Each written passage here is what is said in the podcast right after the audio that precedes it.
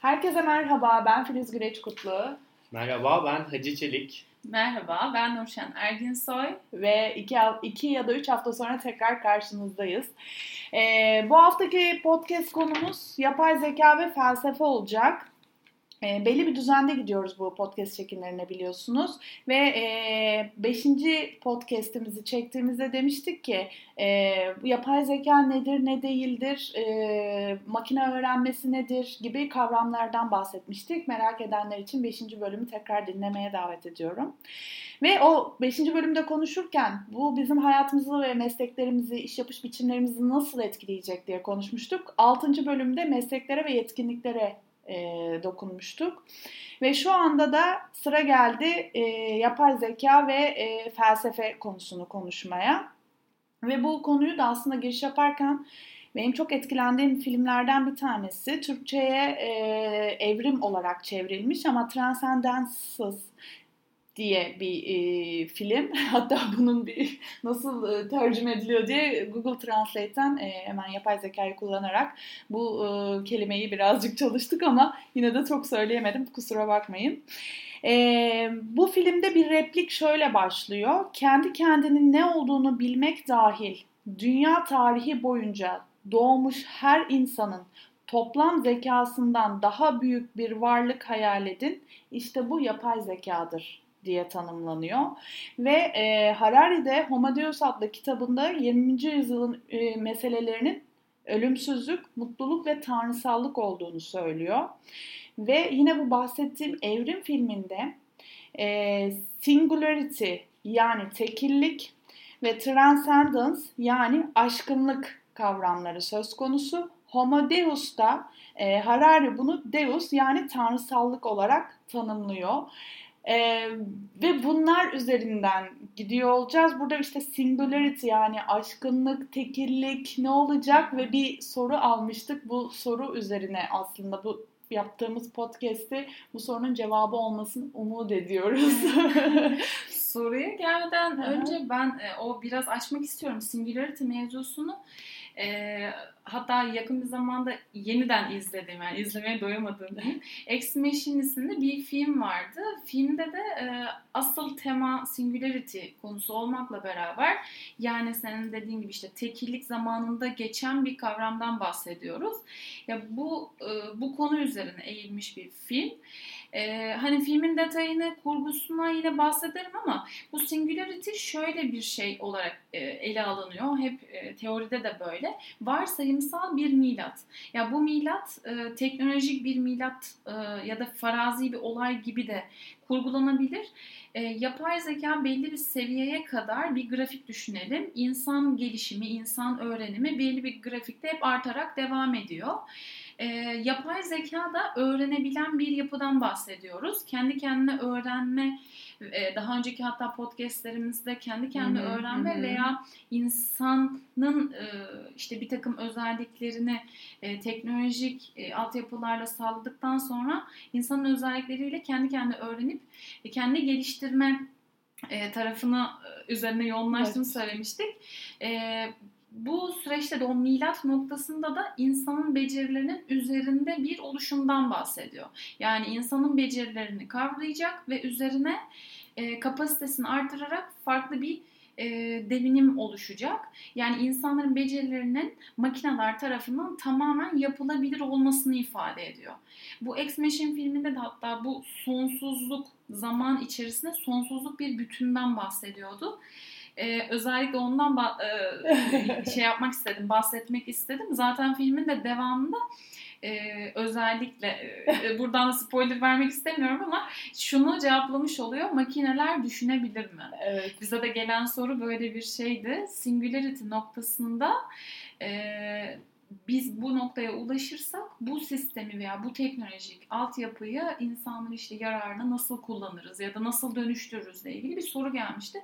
Bundan sonraki podcastimizin devamında zaten hep bu konulara yer vereceğiz. Zaten spesifik örneklerle cevaplamış oluruz. Kesinlikle. Yani singularity'yi konuşmak aslında felsefeyi konuşmak gibi geliyor Evet. yapay zeka konusunda.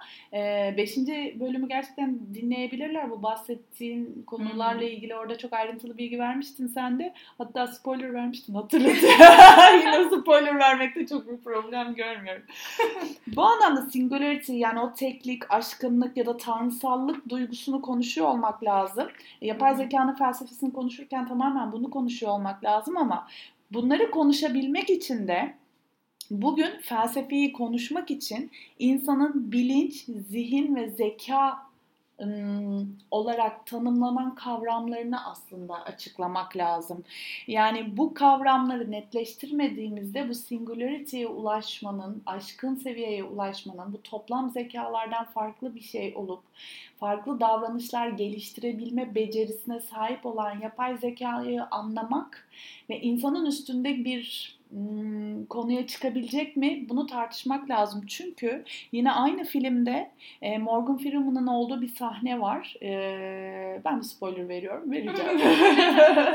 Çok bir şey değil. Orada bir sahnede yapay zekaya kendini tanımlayabilir misin diye soruyor. Yapay zeka da aynı şekilde cevap veriyor. Sen kendini tanımlayabilir misin diye. Ve odadaki bir başka bilim adamı da şunu söylüyor. Bir makineye öz farkındalığı programlayamazsınız. Çünkü bilincimizin nasıl işlediğini bilmiyoruz diyor. Hı hı. O yüzden aslında biz bugün biraz bilinç, zihin, e, zeka kavramlarını tanımlamamız lazım. Hacı ne diyorsun sen bu konuda? Yani ben zekadan önce zihin, zihin kavramını tartışmak istiyorum. Burada e, tanımlamalar var tabii ki farklı farklı.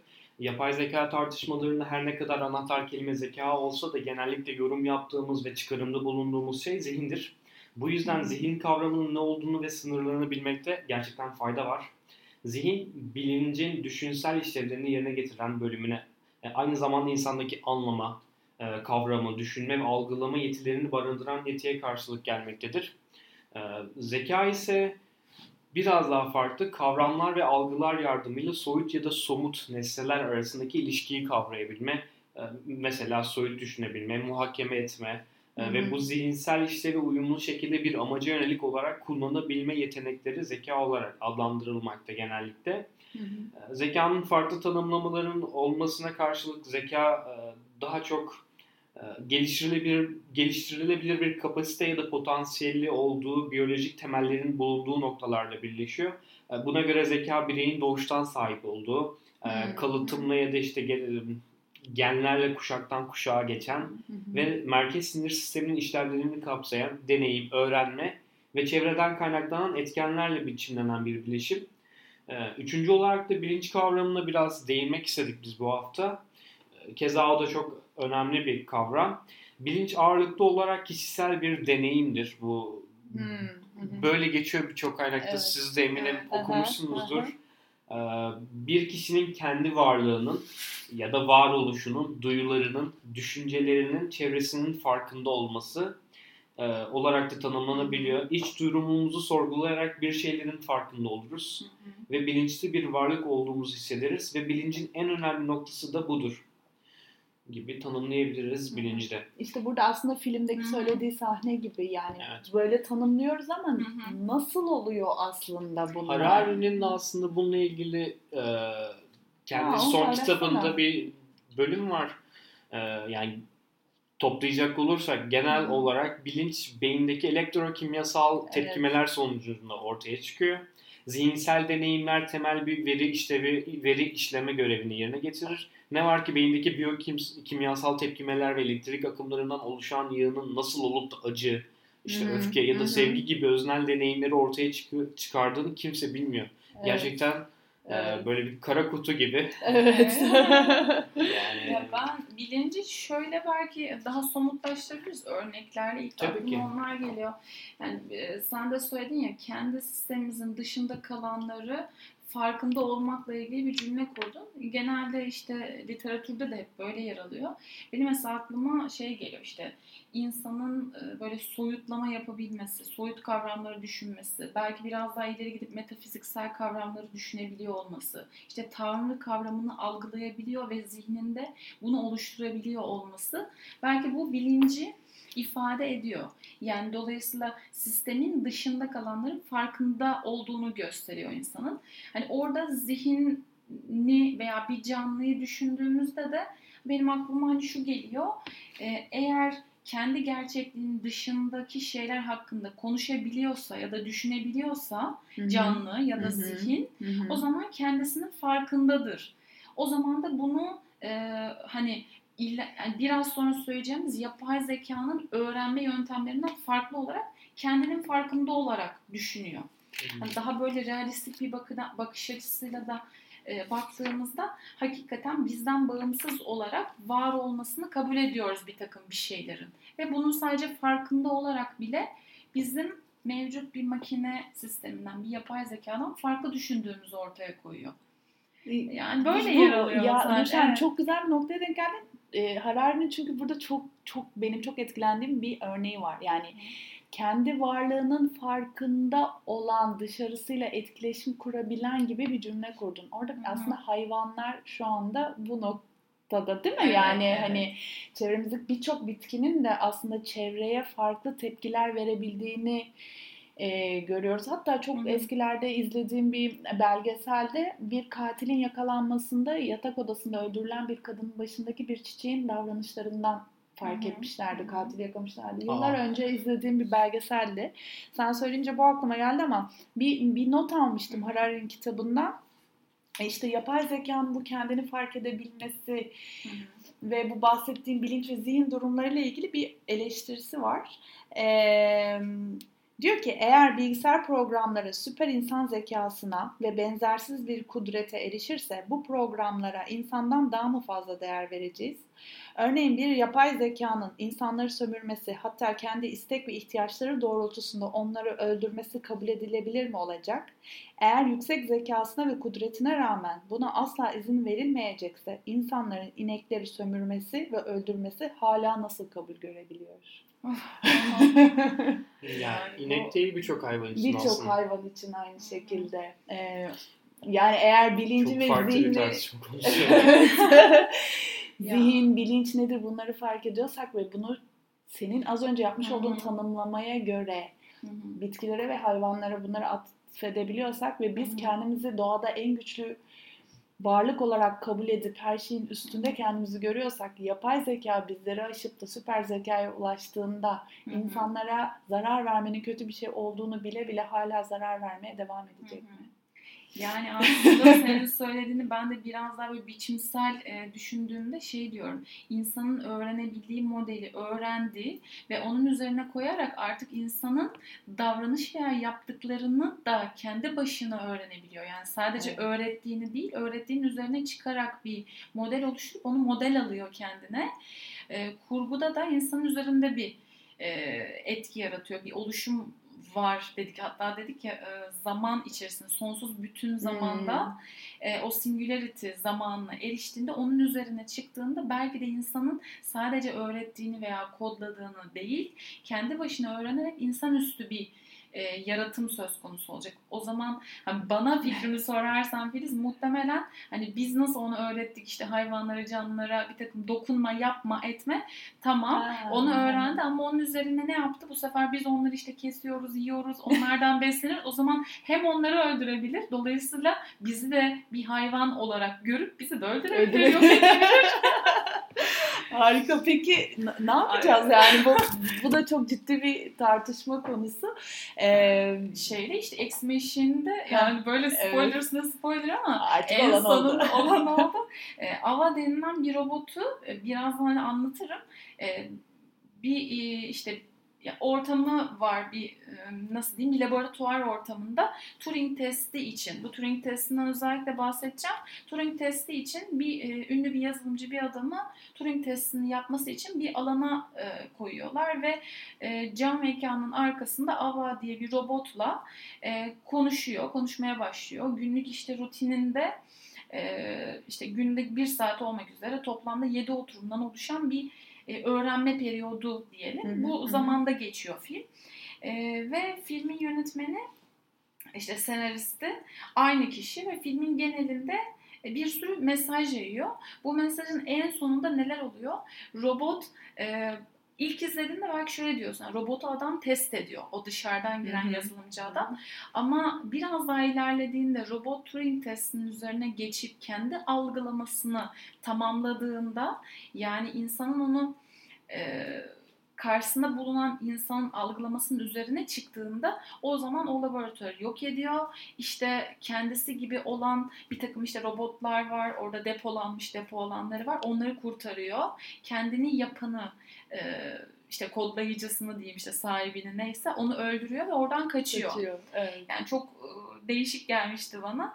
Hatta e, işte filmin yorumlarını falan izlediğimde hani ünlü bu alanda çalışan bir profesör Wittgenstein diye birinin e, şöyle Hı hı. bir sözü var. Bir söyleminde diyor ki bir aslana siz bir insan gibi olmayı öğretebilirsiniz. E, ama burada acaba diyor her şeyin öğretilmiş olmasıyla her şeyi bilmek aynı şey mi? Dolayısıyla hiçbir zaman bir insan olmayı ona öğretemeyeceksiniz. Hep arada bir fark olacak. O yüzden bugün işte bilinç diyoruz, zeka diyoruz, zihin dedik. Ya bir, sürü kurguyu tanımlayıp e, onlara göre o mesajları değerlendirmemiz gerekiyor. Kesinlikle öğretilmişle her şeyi bilmek aynı olmuyor. Çok arada ince bir çizgi var. O zaman çok al, öngöremiyoruz yani yapay zekanın nereye gideceğini. Aslında burada Turing'in şöyle bir şeyi var yani makinelerin düşünebilmesinin sonuçları çok korkutucu olabilir diyor ve onların bunu yapamayacaklarına inanalım ve ümit edelim diyor ama aslında onların buna ulaşabileceğini de Turing testi Evet. var. Onu bir Evet. anlatabilir misin? Aslında bir, az önce de bahsettim. Biraz ondan bahsedelim. Turing Hı hı. testi neyi kanıtlamaya çalışıyor?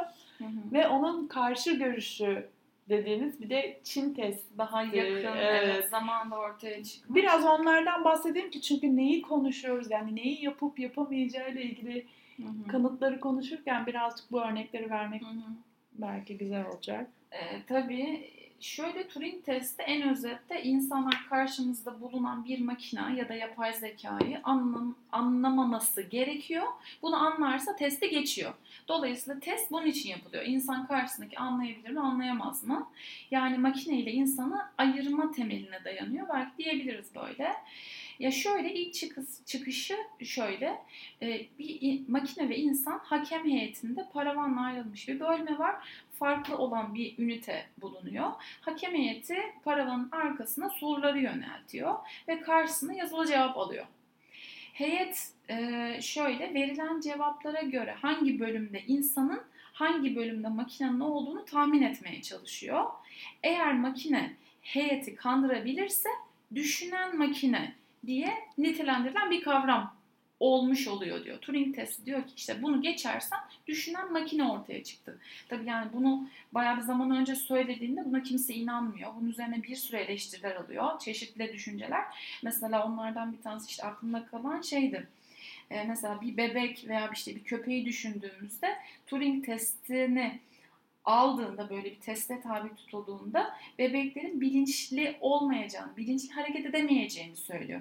O zaman bunlar bir makineden ayırt edilemez mi diyor. Diyor. O zaman bilinçsiz mi bu varlıklar? Hayır ama Hayır. bilinçli. Hı hı. Demek ki bilinç öğrenilebilen bir şey mi? Bunun üzerine işte 1890'lı yıllarda olması lazım. Bilinçli olmak yöneltilen sorulara sadece belirli işte hesaplama veya algoritmalar doğrultusunda cevap verebilmek midir diye bir tartışma ortaya çıkıyor. Bununla ilgili zaten çok fazla şey var. Yani çok fazla çıkarım var. Ee, John Searle diye bir adam bu testin sonucunda işte o e, bu aralar çok duyuyoruz Çin deneyi testi ya da işte Çin odası deneyi diye geçiyor. O da şöyle yapıyor. Düşün diyor ki işte düşünmek belirli bir algoritmayı ya da formal hesaplamalara indirgenemeyecek Hı hı. özellikle bir karmaşık bir olay. Yani onun üzerine e, Turing testinin üzerine şöyle bir deney yapıyor. Ana kahraman Çince bilmeyen biri. Hı hı. Ancak işte İngilizce biliyor. Ee, bu adamı bir kapının olduğu işte bir odaya koyuyor. Bir kapı var ve bir posta deliği var orada. Sürekli Çince mesajlar geliyor adama bu alandan. Ve adam odasında çeşitli Çince fişler ile bu fişleri açıklayan İngilizce kullanım kılavuzu bulunuyor. Adam bu kullanım kılavuzundan yararlanarak bu Çince gelen fişleri mesajlara uygun cevap olacak şekilde sıralıyor. gelen mesajları. Ve yeni bir mesaj üretiyor bununla ilgili. Sonrasında ürettiği yeni mesajı diğer posta deliğinden atıyor. Yani gelen mesaja karşılık bir cevap vermiş oluyor aslında. Bu şekilde de iletişimin sağlandığı ortaya çıkıyor. Tabii bu süreçte o kadar ilginç bu testi niye yaptı, neyi öğrenmeyi sağladı diye çok fazla varsayımlar ortaya atılıyor, sallıyor ortaya çıkıyor. Bunu da şöyle nitelendiriyor.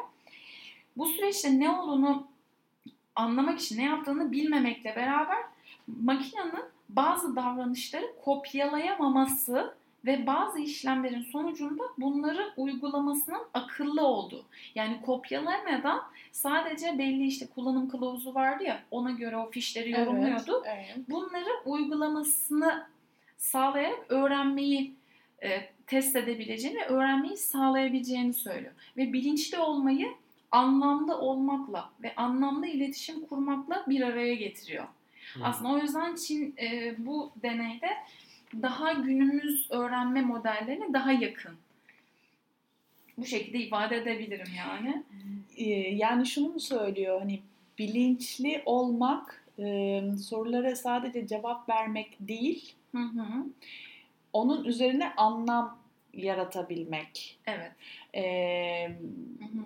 ama bu anlamı yapay zeka yaratıyor mu? Hı hı. Yaratabiliyor mu? O yüzden de deneyler sürüyor. Sürüyor. Bu deneyleri işte makineler, o yapay zeka sürekli şu anda da bir şey yarattıklarında bir makine ya da bir öğrenme yapay zeka bu testleri uyguluyorlar ona. Sadece verilerini mi cevaplıyor yoksa ona ben yüklediğim şeyi de yorumlayıp anlamayı kendisi yaratabiliyor mu? Üzerine koyabiliyor mu? Aynen.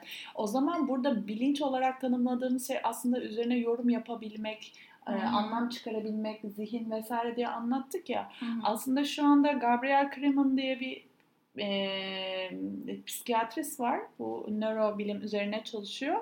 E, diyor ki karar verdim demek sadece bir dil kullanmaktır. İçeride sadece tetiklenen nöronlar var diyor. Yani nöronlar ne demek? Birbiriyle etkileşim sağlayan elektriksel sistemler. Hı hı. Yani yapay zeka da aslında bu elektriksel sistemleri kurguluyor.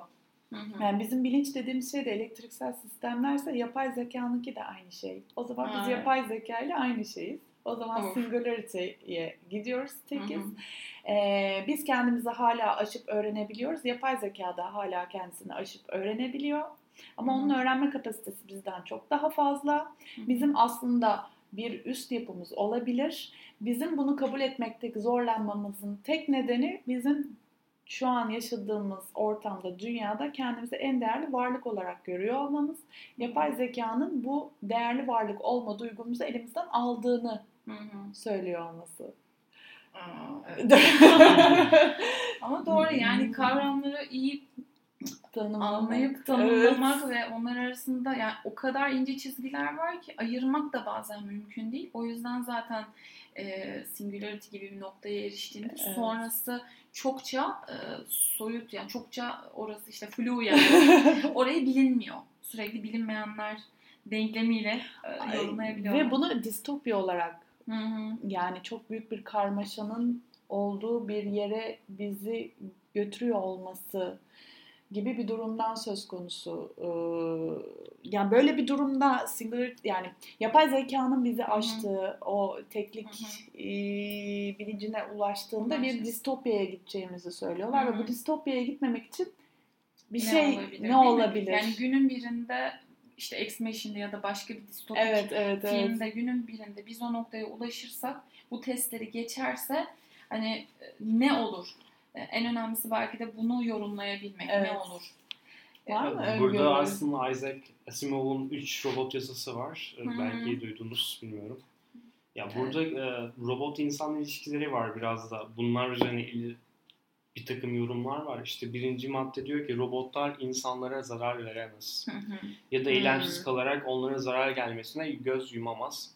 İkinci mad- maddede de diyor ki robotlar birinci kanunla çelişmediği sürece insanlar tarafından verilere, verilen emirlere itaat etmek zorundadır. Hı hı. Birinci maddede ne de insanlara zarar veremez. İkinci maddede insanlar tarafından verilen emirlere itaat edemez. Üçüncü maddede de birinci veya ikinci madde ya da ikisiyle be- beraber çakışmadığı sürece kendi varlıklarını korumak zorundadır. Burada geçmişte aslında çok, çok da uzak olmayan bir geçmişte Uber sürücüsünün e, bir yayayı bir sivili öldürmesi vakası yaşanmıştı. Şimdi insan yapay zeka ya da insan algoritma ilişkilerinde yine araba kazası örneğinin üzerinden gideceğim. Örnek veriyorum e, bir araba sürücüsü, sürücüsüz araba, e, otonom bir araç bir kavşağa girdi ve kavşakta hiçbir şekilde kendini kurtarma şansı yok. Kaza yapacak. İki tane de opsiyonu var. Ya 7 yaşındaki bir genç e, küçücük çocuğu öldürmek var ya da ona çarparak kendini kurtarma durumu var. Ya da diğer tarafta işte 70 yaşında ama ülkeye çok değerli katkılar ver- vermiş bir bilim insanı ya da bir düşünür var. Şimdi burada tartışma şöyle başlıyor.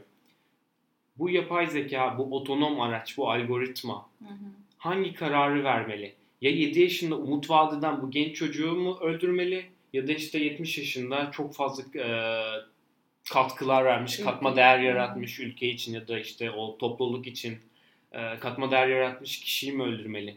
Ya bunun hakkında düşünceleriniz neler? Ne kadar etik? Kimi öldürürse e, Bu, Ya bu kim- üç bu üç yasaya nasıl nasıl ko- konumlandıracağız yani? Yani- Var mı Nurşen senin? Ya şöyle yorumluyorum. Ya bununla ilgili zaten e, hukuki olarak insanın doğduğundan dolayı kazandığı bir yaşam hakkı, yaşama hakkı. hı hı. Bu da hani haliyle fikri hür, vicdanı hür bir vatandaş olarak ve akıl, e, zihni yapın sağlıklı bir vatandaş olarak kabul gördüğü için yaşama hakkının elinden alınması ile ilgili bir tartışmayı ortaya koyuyor aslında. Doğal olarak hukuki bir süreci başlatmış oluyor. Bununla ilgili de hani belki e, ilerleyen zamanlarda bir podcast çekebiliriz, uzmanlarıyla konuşabiliriz ama e, benim şimdiye kadar okuduğum kaynaklarda hep bilişim hukuku diye yeni bir yapının ortaya çıktığını söylüyor. Nedir bu? İşte insanın bir takım haklarına işte haklarını suistimal edebilecek konular ortaya çıktığında ne olabilir? Ha, bana yorumumu sorarsan e, şöyle tabii ki o tarafta işte bir bebek ya da bir genç ya da diğer tarafta işte e, ülkesine ya da bulunduğu ortama e, etkileyebildiği bir alana hizmet eden bir vatandaştan bahsediyorsun. E, onların ölümüne ya da yaşama hak yani ölümüne sebep olabilecek dolayısıyla yaşama hakkını elinden alabilecek bir sistem nasıl cezalandırılacak ya da cezalandırılacak bununla ilgili karar ne olacak? Belki benim görüşüm şu olur. Eğer arabanın içinde biri varsa e, ve e, sürücüsüz bir otomobili kullanıyorsa yani sürücüsüz bir otomobilde arkada oturuyorsa Evet. mesela dolayısıyla onun kendisine bu kararı kendisi aldığı için böyle bir otomatiği böyle bir teknolojiyi kullandığı için e, Asimov'un da işte e, yasalarıyla da bağlantılı olacak şekilde kendi ölümüne sebep olup veya kendi o Hmm. teknolojik e, cihaz her neyse yapay zeka cihaz her neyse onun yok edilişine sebep olup diğer herhangi bir insanın hayatına kastetmeyecek şekilde bir yapı e, işte kurgulanabilir yani. Ya da içinde bir insan olmasına gerek yok. Yapı kendisini patlatmalı bu durumda. Yani bir şekilde kendini yok etmeli. Yani ha, yapılabilir bilmiyorum yani dediğim Yani- gibi. Ya evet çok ilginç. Çünkü bu e, üç yasaya bağlı olarak da Hı hı. hani insanın kendisini e, ortadan kaldırmasından bahsediyorsun. E, o bilince o yük yani öyle bir şeye nasıl geleceğiz? müdahale yani nasıl, ya yani yani. Nasıl insan kendini Hmm. feda e- edecek yani öyle bir bilince ulaşabilir miyiz?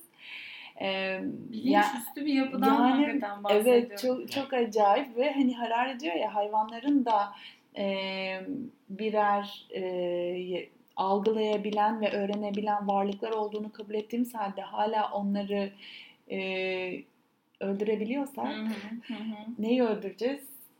Kimi öldüreceğiz? Yapay zeka nasıl öldürecek? E, Ya. yani Hep Bu- böyle yani. evet. gerçekten şu an cevabı yok gibi ama.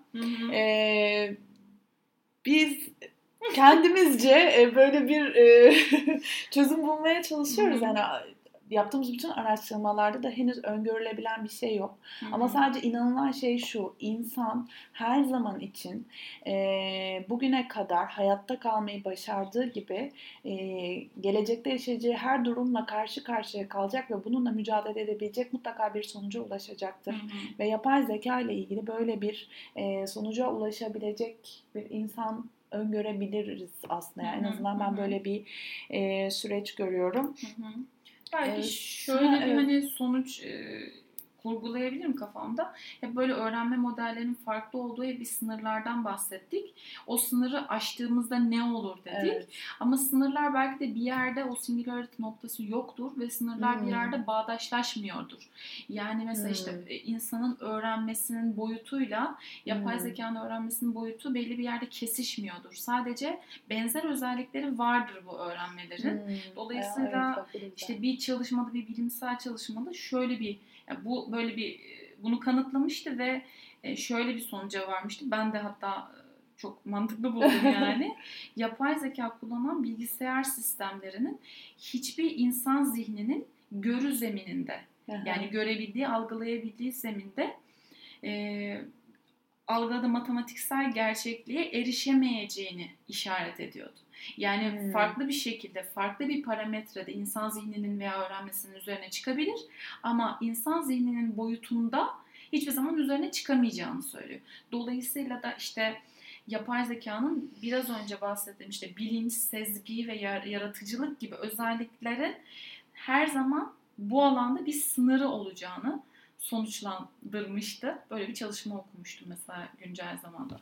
O zaman şöyle bir şey mi var yapay zeka? Bir kısım teorisyenler, Hı hı. felsefeciler singularity'ye ulaşabileceğimizi söylüyor. Bir Hı hı. kısım da yapay zekanın hiçbir zaman insan zekasına ulaşamayacağını söylüyor. Evet. Özet hemfikir miyiz? burada? Evet Evet.